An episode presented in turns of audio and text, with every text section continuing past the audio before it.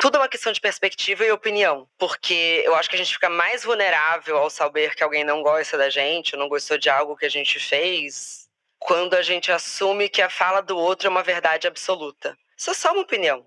Você pode achar isso sobre mim, assim como eu tenho opiniões sobre outras pessoas. E não deixar com que isso nos atravesse, porque senão dói tanto e a gente fica tão suscetível. Só que para isso a gente vai ter que saber quem somos.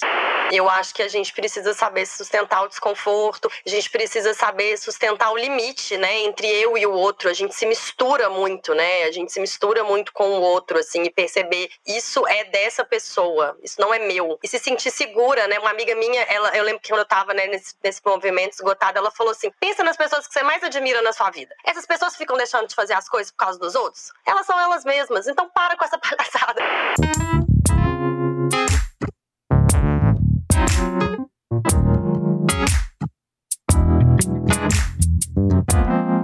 Bom dia, óbvias. Bom dia, Marcele. Como que você tá hoje? Bom dia. Hoje eu tô ótimo, hoje eu não tô cansada. Tô muito feliz que eu tô conseguindo sair desse estado, inclusive, de esgotamento relacional. E você? Quero estar onde você está hoje.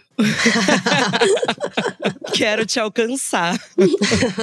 Bom, você já trouxe o termo para a conversa, então vamos com tudo. Marcelo, pode contar um pouco sobre o seu trabalho e onde o cansaço relacional se encaixa nele? Então, eu sou uma pesquisadora sobre relações. Então, eu desenvolvi um instituto que chama Instituto Amuta, que é uma plataforma para transformar as relações através do design. Então, vendo um insight que eu fui tendo aos poucos de que os relacionamentos eles são muito importantes para gente, são muito importantes para nossa vida, para as organizações, enfim, para a sociedade de maneira geral, mas a gente deixa ao acaso, né? A gente acha que por sorte vai acontecer, vai rolar organicamente, mas não é bem assim, porque a gente segue o padrão da nossa cultura e a nossa cultura nos leva à desconexão. Então, o convite que a gente faz no instituto é transformar as relações através do design, então desenhar os contextos favoráveis para os relacionamentos é, serem mais nutritivos, mais gostosos, né? E eu faço, né, como instituto, a gente faz muita pesquisa também, né? A gente está o tempo inteiro pesquisando sobre relacionamentos,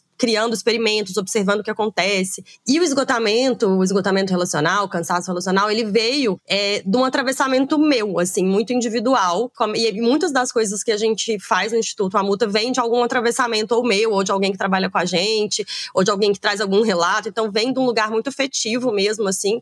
Eu comecei a me sentir.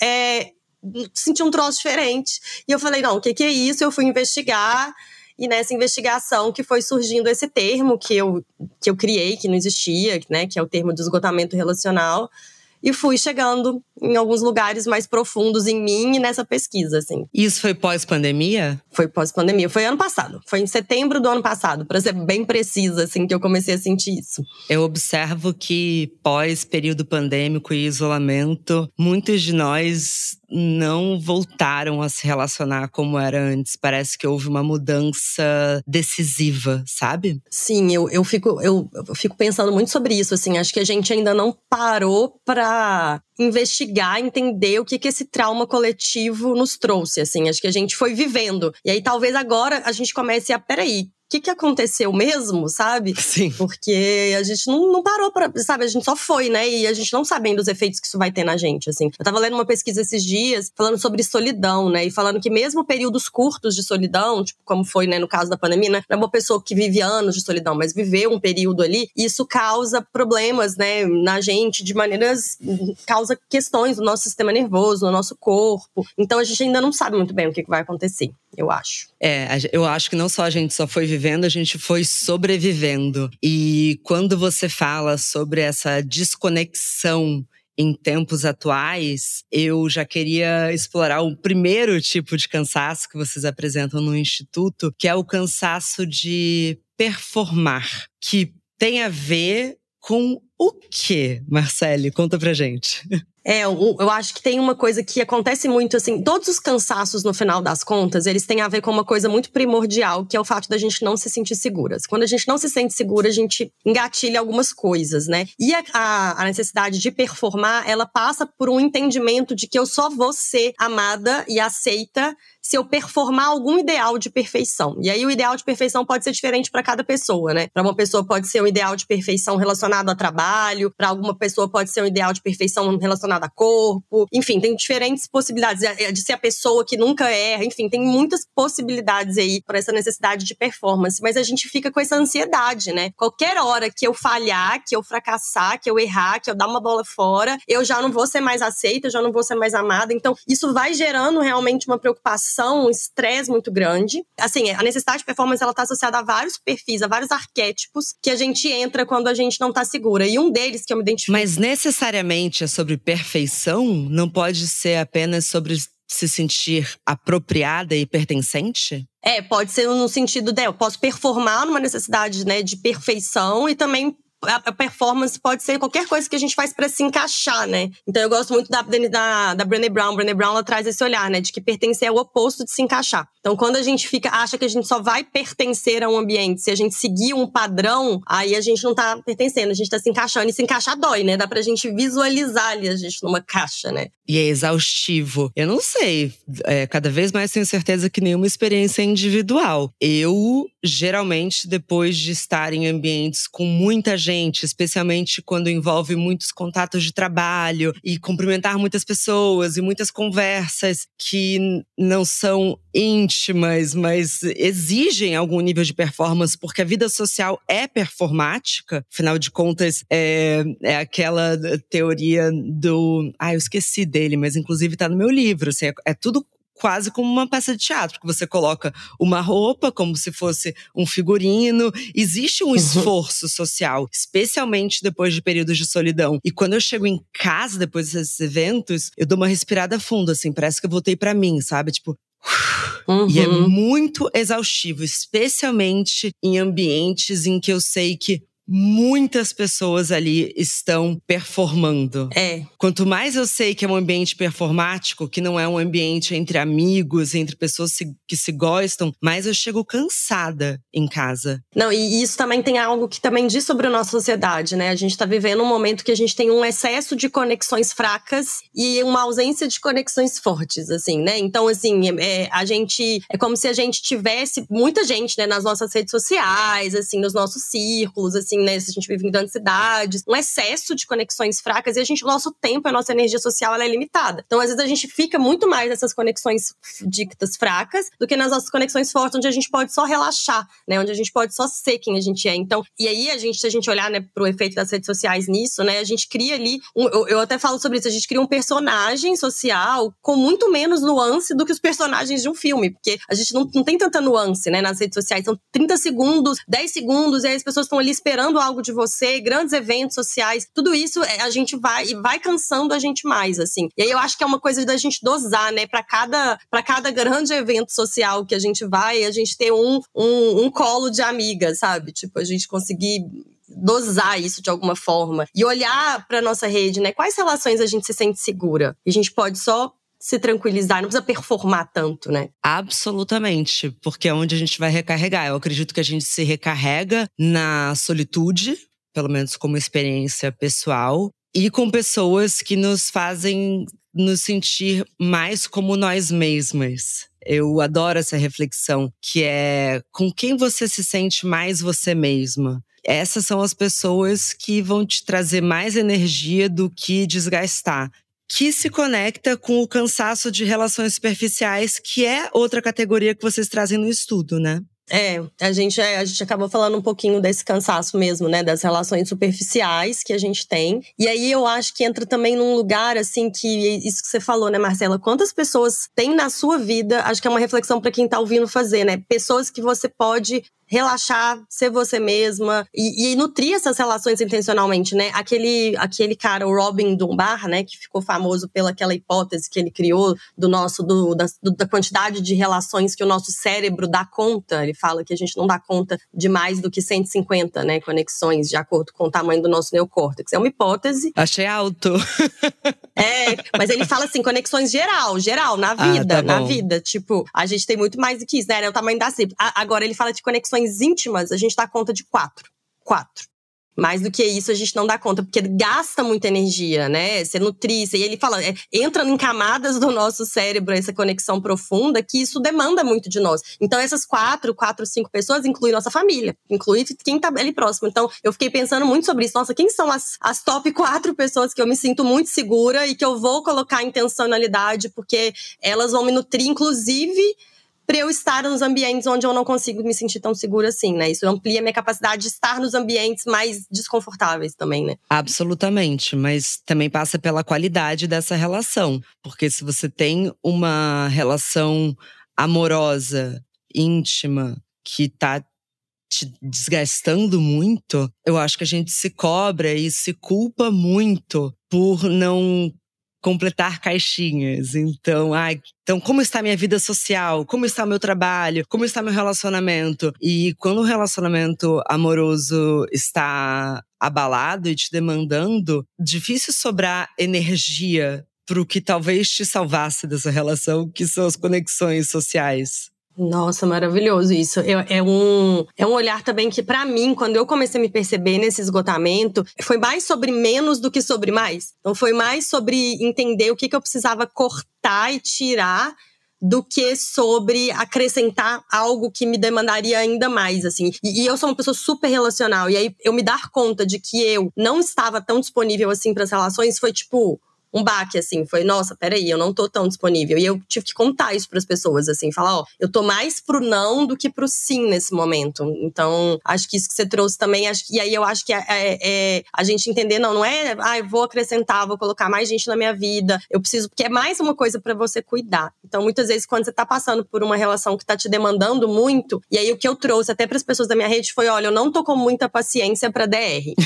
não tô muito disponível para conversas difíceis me chama para fazer nada. Me chama para brincar, me chama para se divertir, que é uma coisa que a Brené Brown fala, né? Quando você tá esgotada, só fazer nada ou brincar. Então foi o que eu trouxe. E veio, eu trouxe esse pedido e foi um pouco também o que as pessoas é, muito amorosamente entenderam, né? Ah, então é isso. Então vou te, não, não vou ter uma conversa difícil com você, né? Vou te chamar para fazer outras coisas, enfim. E você falando sobre esses amigos, sobre fazer nada, tem um conceito que eu amo, que são os amigos de sofá, que são aqueles amigos que você simplesmente pode ir para casa deles, ficar jogado no sofá e não fazer nada e até amigos que você sustenta o silêncio. Na verdade, o silêncio é a maior prova de intimidade que você pode ter com alguém. Uhum.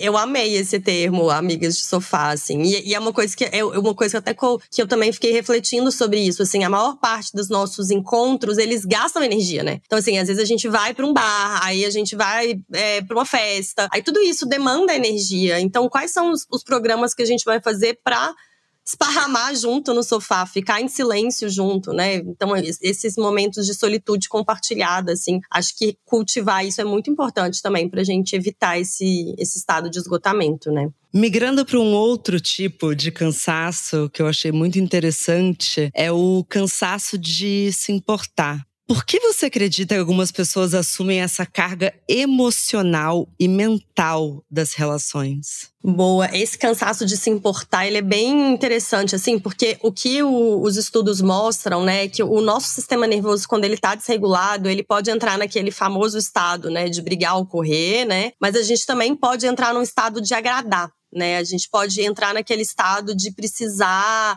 ah, de precisar, de alguma forma, dar conta das necessidades dos outros. Porque, de alguma forma, a gente aprendeu que a gente vai ser amada dessa forma. E aí a gente entra num estado de monitoramento emocional, assim, de ficar o tempo inteiro observando para tentar identificar o que, que as pessoas precisam, o que, que elas estão sentindo. Muitas vezes porque elas nem contam pra gente, né? Isso também é muito.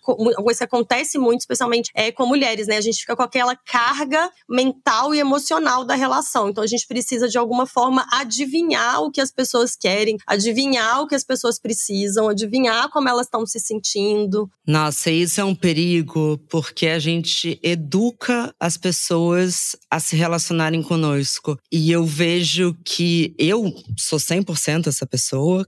Não, 70, porque eu, já, eu tenho me cuidado. E melhorando. E melhorando. Mas muitas das minhas relações com homens, e não só amorosas, mas até de amizades com homens, eu ensinei a eles que eu vou agir a partir do mínimo desconforto deles. Então, eles vão fazer uma mini carinha feia uhum. e eu já vou, olha, o que, que, eu posso fazer? E eu tenho me, sim, estado atenta de que não, se tem algo te incomodando, você vai ter que ser claro e direto comigo, porque demanda muita energia e isso de ficar hiper vigilante para ver se eles estão desconfortáveis, o que, que eu posso fazer para eles se sentirem melhor. É muito cansativo. Enfim, eu tenho irmão homem, primo homem, amigos homens, é muita coisa, né? Muito homem menos homem na vida. É Talvez seja esse o caminho. Não, mas algumas mulheres na minha vida também fazem Sim, isso. Sim, muito. E assim, é óbvio que é um padrão mais masculino, né? Mas também. E também eu gostei muito do que você trouxe, né? A gente educa as pessoas a se relacionar com a gente. E eu sou também, já fui muito essa pessoa, acho que eu vou até falar no passado aqui para ver se pega, de ficar ali, hipervigilante. E ano passado, especialmente depois de eu me sentir esgotada, eu falei, eu não vou fazer. E assim, para mim é muito difícil, porque eu reparo, eu percebo, eu sinto, eu consigo. Então, tem, a gente tem né, essa sensibilidade social, a gente consegue perceber. E você perceber e não falar nada, às vezes é mais difícil do que, do que falar. Né? Então, eu fui fazendo esse exercício desconfortável de notar o desconforto das pessoas às vezes e falar: é isso, eu vou esperar, vamos ver. Pertence a mim ou não? Uhum. Porque você tá, às vezes, em um grupo de quatro pessoas, seis pessoas, oito pessoas. Uma pessoa fica com cara de emburrada e rapidamente você se sente responsável por isso. Muito comum quando você vem de uma família em que você é responsável pelo bem-estar geral. Toda família tem uma pessoa que é mediadora de vibes. se você não sabe quem é, talvez seja você. Talvez seja você. então fica nesse desequilíbrio de distribuição de responsabilidade emocional do grupo, em que você sabe também que dentro do grupo, assim como você educa um, você educa os outros. E a gente passa a assumir papéis muito claros, porém invisíveis e não falados. Porque assim como tem uma pessoa que vai ser responsável por cuidar daquela que emburra, tem uma que fala: ah, não, isso é problema da Marcela, eu vou curtir. Deixa lá que a Marcela vai, vai, vai cuidar dessa pessoa. E é óbvio que a gente vai ficar exausta de se importar. Será que o antídoto do cansaço de se importar é saber sustentar um certo desconforto? Eu acho que a gente precisa saber sustentar o desconforto, a gente precisa saber sustentar o limite, né, entre eu e o outro. A gente se mistura muito, né? A gente se mistura muito com o outro, assim, e perceber isso é dessa pessoa, isso não é meu. E se sentir segura, né? Uma amiga minha, ela, eu lembro que quando eu tava, né, nesse, nesse movimento esgotado, ela falou assim: pensa nas pessoas que você mais admira na sua vida. Essas pessoas ficam deixando de fazer as coisas por causa dos outros outros. Elas são elas mesmas. Então para com essa palhaçada. e, ela, e ela me trouxe, assim, ela, ela é bem essa pessoa, essa amiga tapa na cara, que a gente sempre tem também. E eu falei, é, eu acho que eu me, eu me importo muito com, com isso. E aí tem um lugar bem assim, né? A gente sempre ganha alguma coisa, né, Marcela? Com qualquer claro. padrão. Esse padrão do se importar, você ganha alguma coisa, você se torna importante de alguma forma você, você, assume um papel importante dentro de um, de um grupo social, dentro de uma relação, né? Ou você tá, talvez esteja tentando se proteger de alguma forma, né? Então, para mim, por exemplo, é, essa mesma amiga minha, ela fala assim: quando eu era mais nova, alguém falava mal de mim e eu ficava curiosa, querendo saber. Hoje em dia, me vem falar comigo: nossa, Fulano falou mal de mim. Falou que bom, falou mal de mim, ótimo, bom que falou pra lá, já resolveu, né? Já processou, já lidou com isso. Então, Adorei. É... então, eu tentei também colocar isso para mim, assim, tipo, ah, então se as pessoas falarem mal de mim, tá tudo bem, né? Elas estão processando, se elas quiserem falar comigo, eu também tô aberta, né? Deixar essa, essa porta aberta, assim. É, um, alguns antídotos para sair um pouco, talvez, né, desse padrão. O que me ajudou, e eu acho que o alguém falou mal de você, dificilmente alguém já veio com essa frase curada na vida. Acho que dói em todo mundo, né? Fulana falou mal de você foi entender que tudo é uma questão de perspectiva e opinião. Porque eu acho que a gente fica mais vulnerável ao saber que alguém não gosta da gente, ou não gostou de algo que a gente fez, quando a gente assume que a fala do outro é uma verdade absoluta. Isso é só uma opinião. Você pode achar isso sobre mim, assim como eu tenho opiniões sobre outras pessoas. E não deixar com que isso nos atravesse, porque senão dói tanto e a gente fica tão suscetível. Só que para isso a gente vai ter que saber quem somos. E dificilmente, quando a gente é mais jovem, a gente sabe quem a gente é.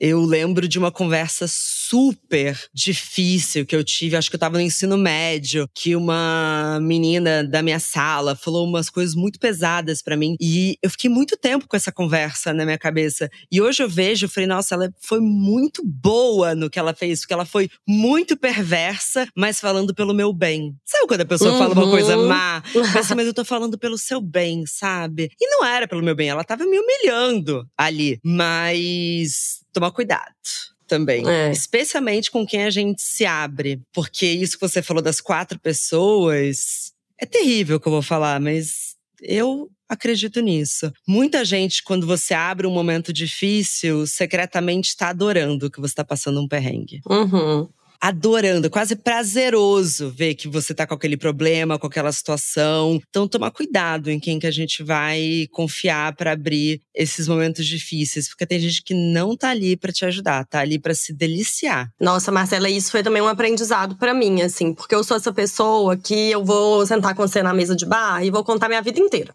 Tudo.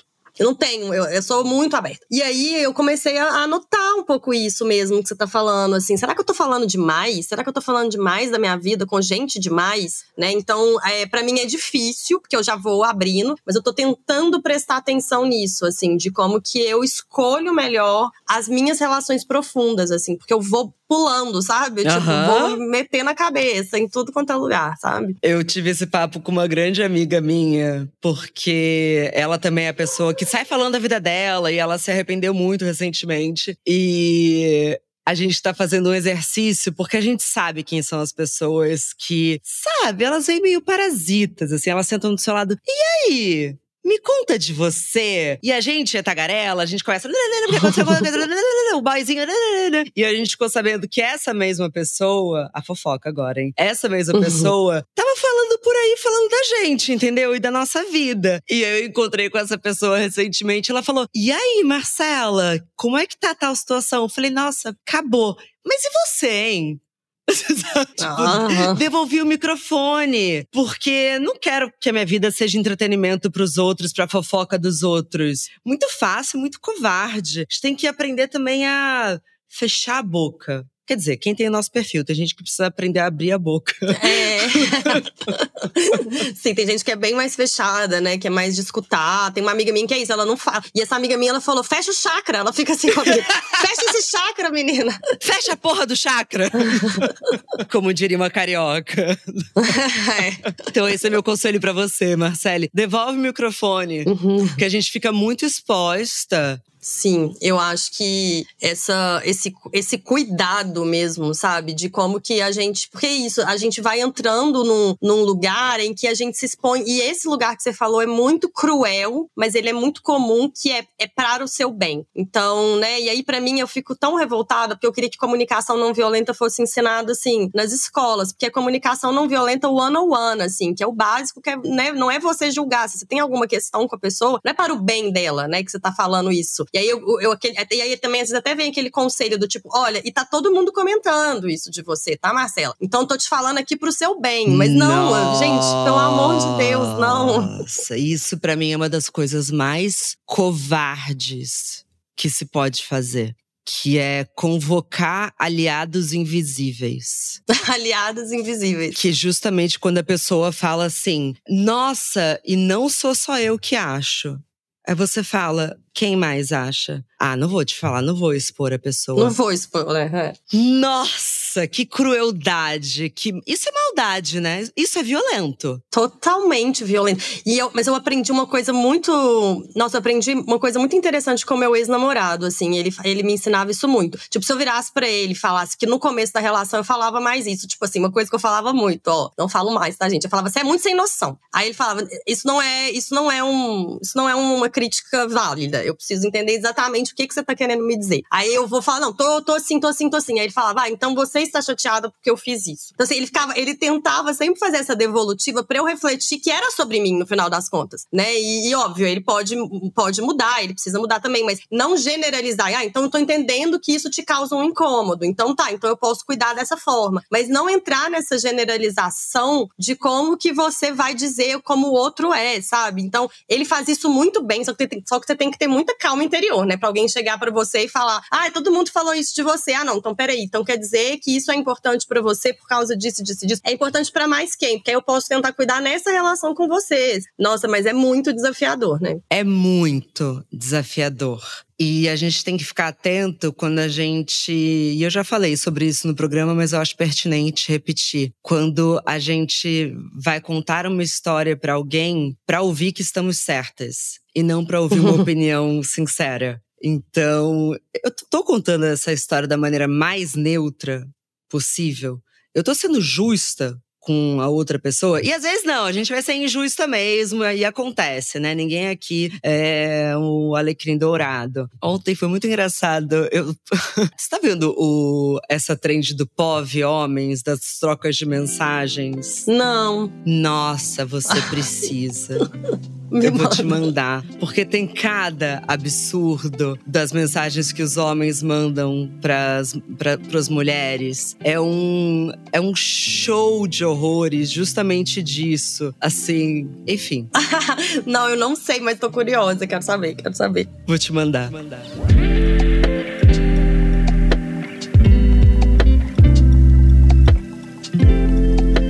Aprendi uma coisa muito legal que é chegar e trazer especificamente pra pessoa o que que é que eu tô esperando dela. Então, às vezes eu falo assim, e aí eu tenho algumas pessoas que a gente apelidou carinhosamente de açude, que é para você se esparramar, se derramar. Então, assim, nossa, eu tô com muita raiva dessa pessoa. Eu vou falar muito mal dela agora, mas ela não é isso. Beleza? Combinado. Então vamos lá. E aí eu vou, descasco, falo, tô com raiva, tô.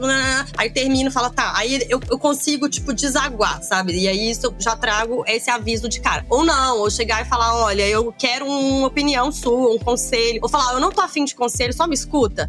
De, trazer essa clareza no início é uma coisa que ajuda muito também, assim. É uma coisa que eu tenho tentado praticar é bem bom. É, porque o que acontece muitas vezes é quando você tá no auge da sua raiva, no auge da indignação, você vai falar com uma pessoa que quer apaziguar. E você acaba ficando com mais raiva daquela pessoa. Uhum. Olha só, eu vou falar absurdos, você tem que ser uma pessoa de confiança, agora eu só quero xingar eu não vou ser uma boa pessoa nos próximos minutos. Pode ser? Não tenta passar pano.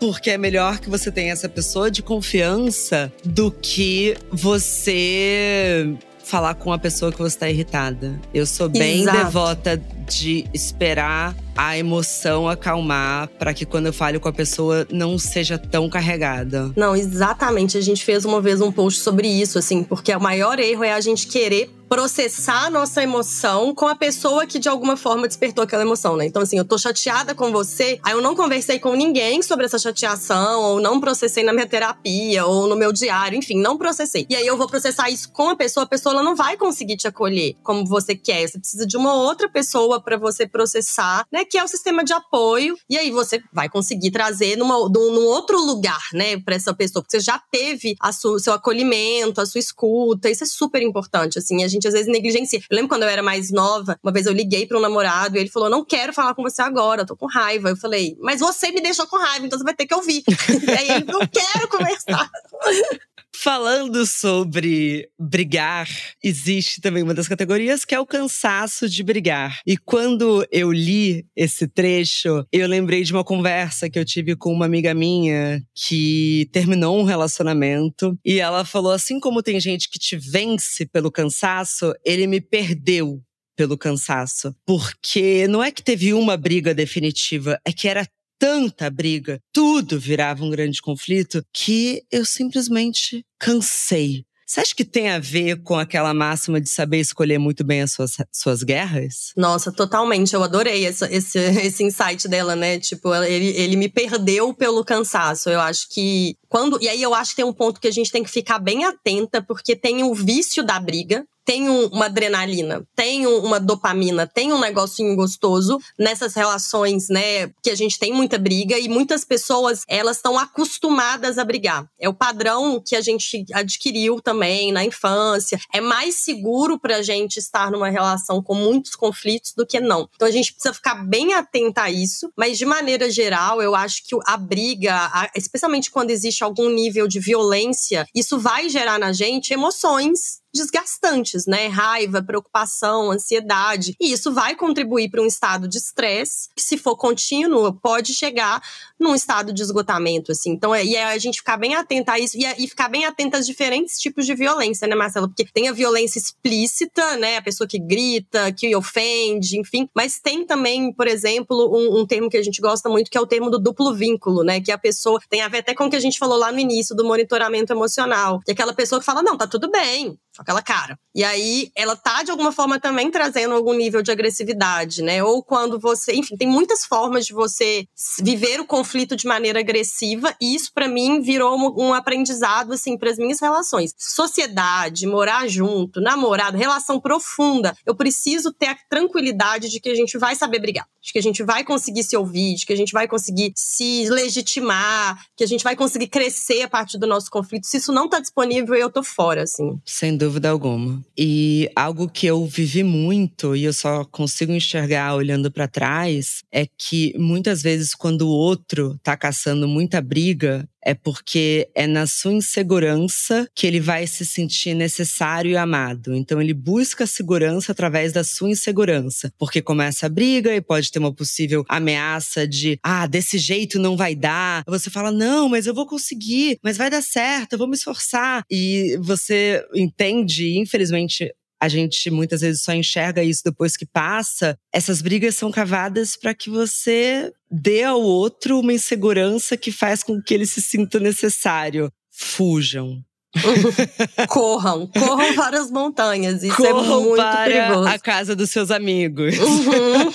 Porque isso é muito desgastante. Ninguém que te ama vai te amar mais quando você tá desempoderada isso não é o tipo de amor que vai ser sadio no longo prazo. Isso vai te drenando, né? Eu não sei se eu, eu acho que talvez eu tenha escutado em algum podcast de vocês mesmo, alguém falando assim, que a gente tá, faz tanto trabalho emocional para às vezes entrar numa relação que a gente não percebe o quanto que ela vai nos tirar de um lugar que a gente conquistou com muito, com muito custo. É. Então, assim, a gente tá aqui custando a conquistar o nosso, o nosso estado de de se sentir bem com a gente, de se sentir relaxada com o nosso corpo, de se sentir confortável na nossa pele. E aí a gente vive uma relação quando a gente assusta ela, porque ela, as relações elas podem ser traumatizantes, né? Se eu não me sinto segura, a, o trauma é isso. Trauma é não se sentir segura. Né? Se a gente não se sente segura, é, se a gente não sente que a gente tem companhia para lidar com as nossas questões, se a gente não sente que a gente tem as nossas necessidades atendidas, a gente vai, de alguma forma, se retraumatizando. Então, tem muitas relações traumatizantes de trabalho, amorosas, de amizade, e a gente precisa estar atenta, né? Porque gente, isso causa algo na gente que muda quem a gente é também. A gente vai ficando mais. É difícil sair desse estado, é difícil voltar né, para um lugar de conforto de novo. Então a gente tem que ficar realmente muito, ter muito cuidado com essas relações. O que eu vejo é que fica um registro e o nosso corpo adora aquilo que é familiar, porque sensações familiares precisam de menos esforço de registrar a nova sensação. Então é muito comum a gente ir atrás daquilo que é familiar e não necessariamente o que nos faz bem. Então você passa por uma relação familiar que é um pouco tóxica. Quando você vê, você tem uma chefe, que é um pouco tóxica. E a sua próxima relação amorosa é completamente abusiva. Uhum. A, sabe, é um, é um efeito dominó. Então não é sempre no amor, não é sempre na família, não é sempre no trabalho. E vamos falar? amizade também pode ser muito tóxica, hein? Muito. Como tem amizade tóxica? Você acha que a gente tá falando pouco sobre isso? Não aqui, mas na, no mundo.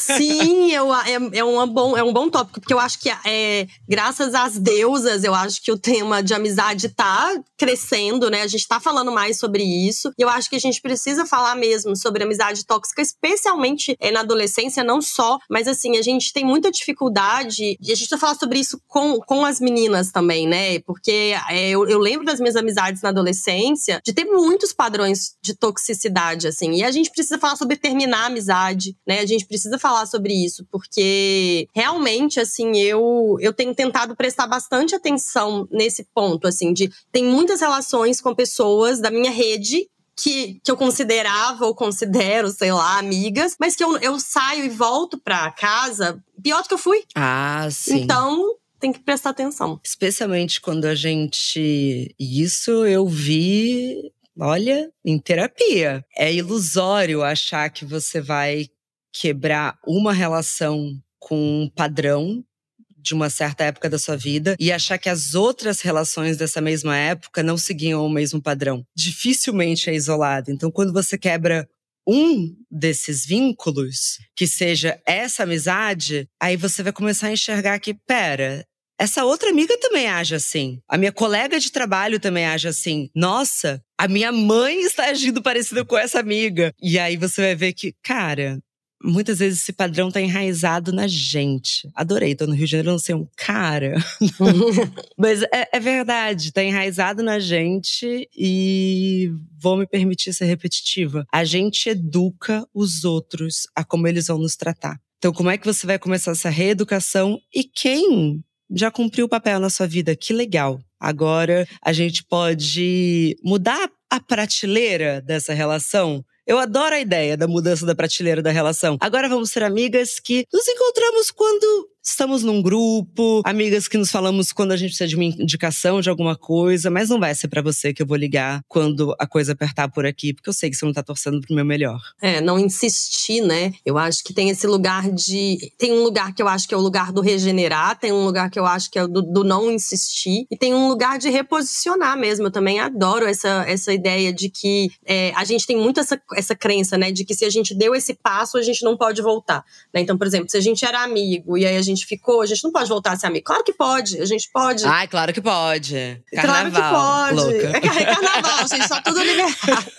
É, então não é porque a gente, sei lá, a gente era melhor amiga quando a gente era adolescente, que agora a gente não pode ser amiga que se encontra uma vez no ano, por a gente se lembrar como é, como de algo sobre a gente, a gente se conectar nesse momento mais superficial. Eu acho que isso é super importante. E esse ponto também de ter algo sobre a gente, eu acho que é algo também, assim, que a gente precisa muito prestar atenção. Assim, tem alguns padrões que a gente entra quando a gente não se sente segura. E aí, é, a gente reconhecer esses padrões é super importante. Por exemplo, eu entro num padrão que, é, que chama overachiever né? Que é a pessoa que tem que realizar muito. Então é a pessoa que ela tá o tempo inteiro é, fazendo, fazendo, fazendo, e ela acha que ela vai ser amada pelas coisas que ela faz. E aí ela não consegue descansar, ela não consegue parar. E aí ela muitas vezes é a pessoa que assume mais responsabilidade na relação. Então isso é uma coisa que eu sempre falo, gente, só eu que convido, só eu que chamo, só eu que tipo, parece só eu tô investida nas relações. E aí eu comecei a perceber que, peraí, então eu tô com esse padrão. Então, talvez eu possa prestar mais atenção de como que é eu sair do overachiever, assim, né? Já tem gente que é o contrário, que é underachiever, que é a pessoa que ela não quer aparecer de jeito nenhum, que ela é aquela meio síndrome de impostora, assim, ela tem tanto medo da crítica que ela some e ela pode evitar uma relação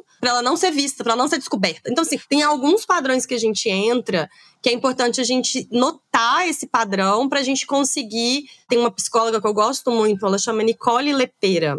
Você conhece? Eu, eu acho o trabalho dela fantástico. Não conheço. Ela tem um perfil chamado The Holistic Psychologist. É, ela é gringa, assim. E ela fala desses padrões e ela fala que a gente tem, tem algo sobre se testemunhar.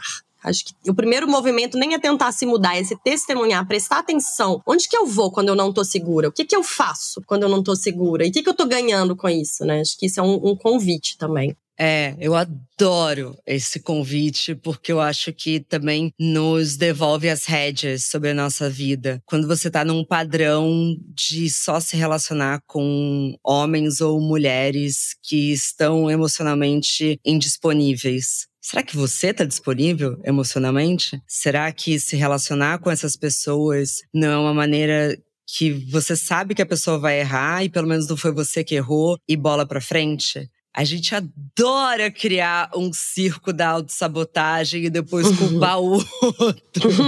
é, eu adoro. É, para mim tem esse vício da conquista também, né? Eu acho que muita gente às vezes tem esse vício da conquista. E por isso fica com as pessoas que também não estão disponíveis. Eu quero, eu quero ser a pessoa que conseguir mudar esse boy lixo, conquistar essa pessoa inconquistável. Tem algo aí também. É, eu tive essa reflexão com uma conhecida minha. Tomara que ela não escute esse episódio.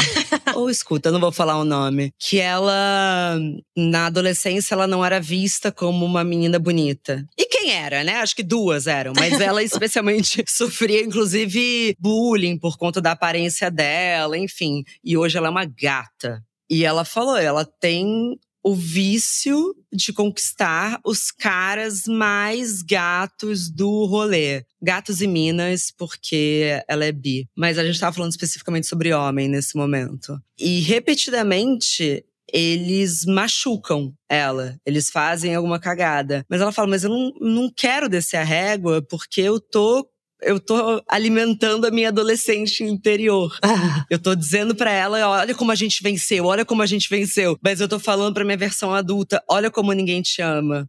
Olha que conflito bom esse. Nossa, muito, muito. Ela tem, de alguma forma, tem algo sobre fazer as pazes, né, com com a sua adolescente interior, né? Tipo, a gente fala muito da criança interior, eu adorei isso, porque a gente não fala muito da nossa adolescente ferida, da nossa adolescente interior, né? Tá ela lá usando aparelho e ouvindo Avril Lavigne chorando no quarto. A minha, pelo menos. Marcele, querida, muito bom o papo, hein? Meu Deus. Apenas e somente por uma questão de tempo, me conta como que as pessoas podem estudar mais, conhecer mais sobre cansaço relacional e sobre o seu trabalho no instituto. Boa. Ah, eu tô adorando também, adorei o papo. É, bom, a gente tem o nosso perfil no Instagram. Eu criei um, um, artigo sobre esgotamento relacional. Eu brinquei que foi meu TCC, assim, tipo, porque eu fiquei. Eu sou muito. Eu falo que eu sou uma nerd intensa. Então, o negócio rolou comigo, eu precisei mergulhar e acabei criando um texto que era para ser um texto, virou 35 páginas Uau. e virou um TCC. O meu TCC de. Eu tô entregando, sabe? Eu tô entregando esse esgotamento aí. Então, tem esse, esse artigo que é bem legal, assim, é bem profundo, tem bastante assim, é legal para poder conhecer. Acho que pode ser um convite para quem quiser mergulhar um pouquinho mais nesse tema. Então, para gente encerrar, se todos esses cansaços têm algo em comum, imagino que descansos específicos para cada, mas qual seria o descanso em comum a todos eles? Olha, eu acho, assim, eu acho que o que eles mais têm em comum é a nossa necessidade de segurança.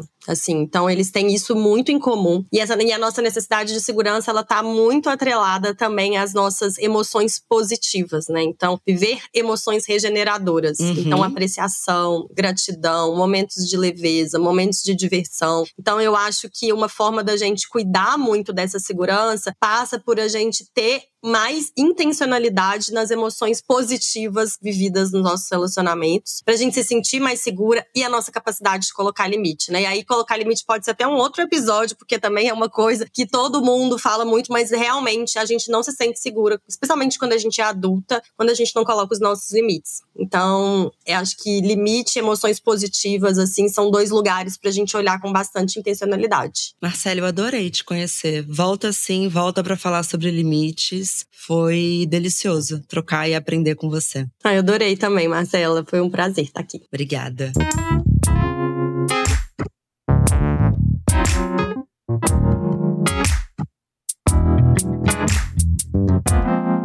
Bom dia, óbvias.